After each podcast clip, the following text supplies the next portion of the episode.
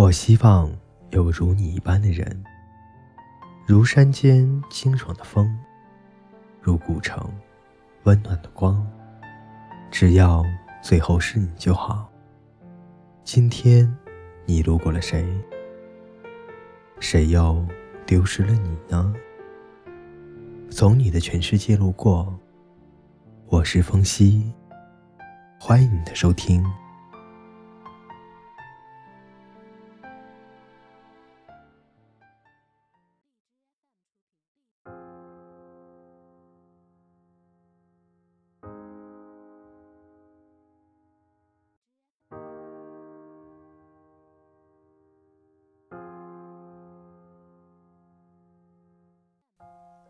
各位听众朋友，大家好。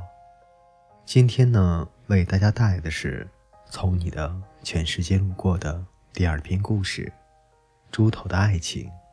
我大醉，想起自己端着泡面，站在阳台上，看校园的满天大雪里，猪头打着伞，身边依偎着小小的崔敏，他们相互依靠，一步步。穿越青春，大学室友有四个，其中睡我上铺的叫猪头。夏天的时候，天气太热，压根儿睡不着。宿舍的洗手池是又宽又长的一大条。猪头热得受不了了，于是跑过去，整个人穿条裤衩横躺在洗手池里，那叫一个凉快。他心满意足地睡着了，结果同学过来洗衣服，不好意思叫醒他，就偷偷摸摸地洗。冲洗衣服的水一倒，沿着水池，差点把猪头淹没。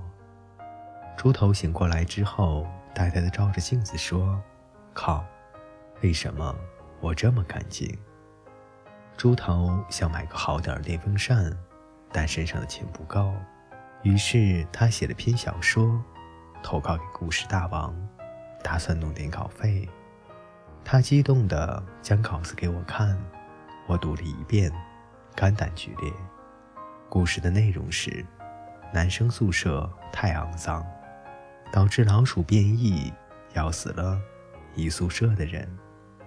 他问我怎么样，我沉默了一会儿，点点头说：“尚可。”姑且一试。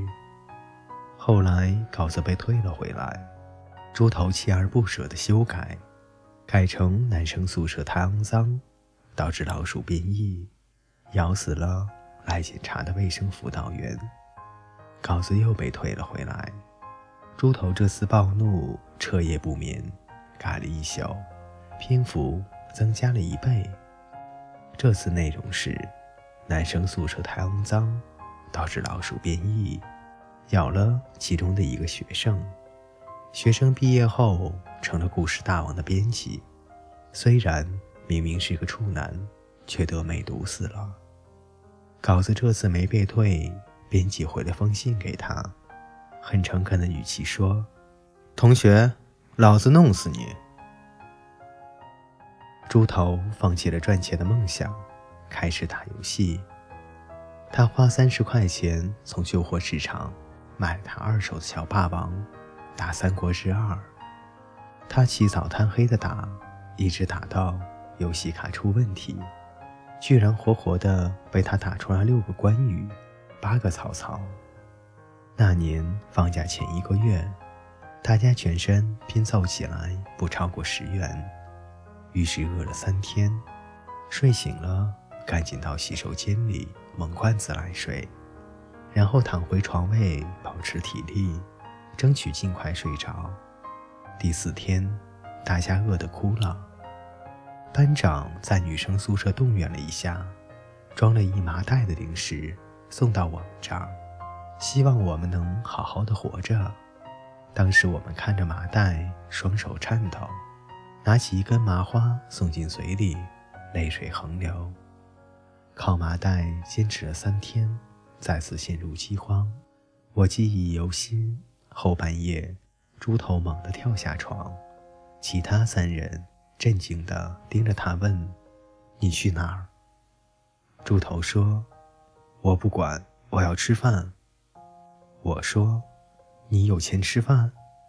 猪头擦擦眼泪，步伐坚定地走向门口，扭动身体大喊：“我没有钱，但我不管，我就要吃饭。”我们三人顿时骂娘，各种恶毒的话语骂他，还没有走到门口，就转身回床，哭着说：“吃饭也要被骂，我不吃了。”清早，猪头不见了，我饿得头晕眼花。忽然有人端着一碗热汤递给我，我一看是猪头，他咧着嘴笑了，说：“我们真傻，食堂的汤是免费的呀。”全宿舍泪洒当场。猪头喃喃地说：“如果有炭烤生蚝吃，该多好啊！多加蒜蓉。”烤到吱吱冒水。再后来，猪头谈恋爱了，他喜欢外系的一个师姐。猪头睡在开水房，等着师姐去打水，但他不敢表白。师姐将开水瓶放在墙边，一走远，猪头就把他的开水瓶偷回宿舍。一个月下来，猪头一共偷他十九个水瓶。作为室友，我们非常不理解，但隐约的有点兴奋。我们可以去卖暖水瓶了。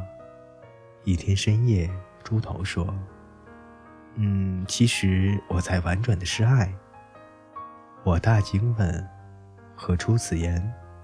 猪头说：“我打算在毕业前偷满他五百二十个水瓶，他就知道这是五二零我爱你的意思了。”大家齐齐沉默，心中暗想：“我去你大爷的！”